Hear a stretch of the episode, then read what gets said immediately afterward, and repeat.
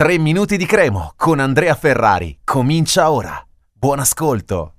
Questa settimana dopo Cremo Udinese abbiamo parlato di buon aiuto, del fatto che è in procinto di cominciare dall'inizio la sua prima partita in assoluto in Serie A a Salerno.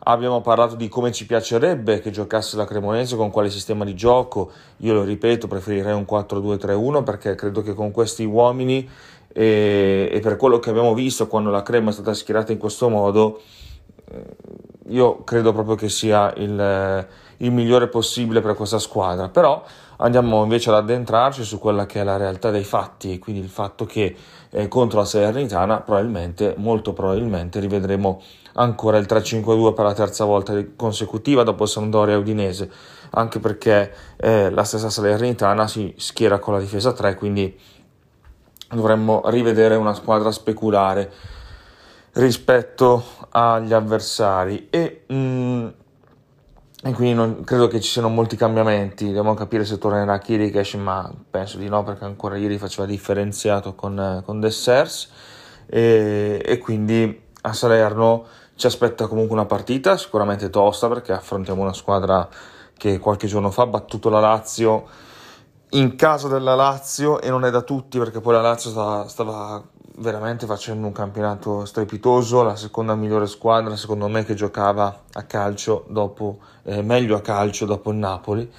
E, e, quindi la Salernitana poi ha fatto grossi investimenti in estate, non è mai stata una squadra da associare alla lotta a salvezza, questo è evidente, ha già diversi punti in più eh, rispetto a, a chi si gioca la permanenza in categoria. E, e viene da pensare che davanti potrebbe esserci questa novità, quantomeno dal primo minuto, eh, di una mancanza di un riferimento offensivo, perché comunque eh, sembra proprio che la Crema andrà a giocare con eh, buon aiuto e Okereke, eh, avendo le due punte.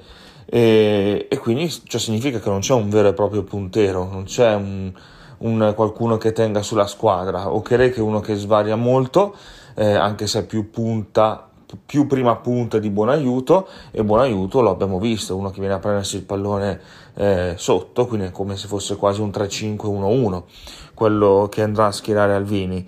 Vi piace come idea?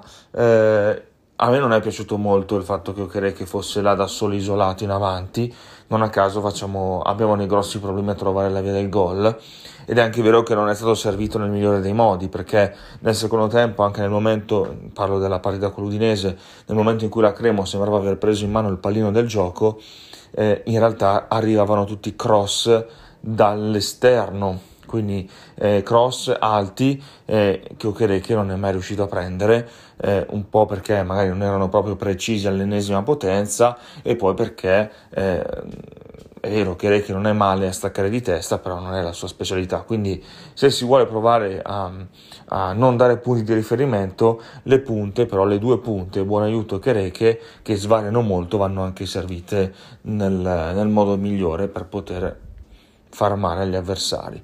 Un saluto e forza Cremo.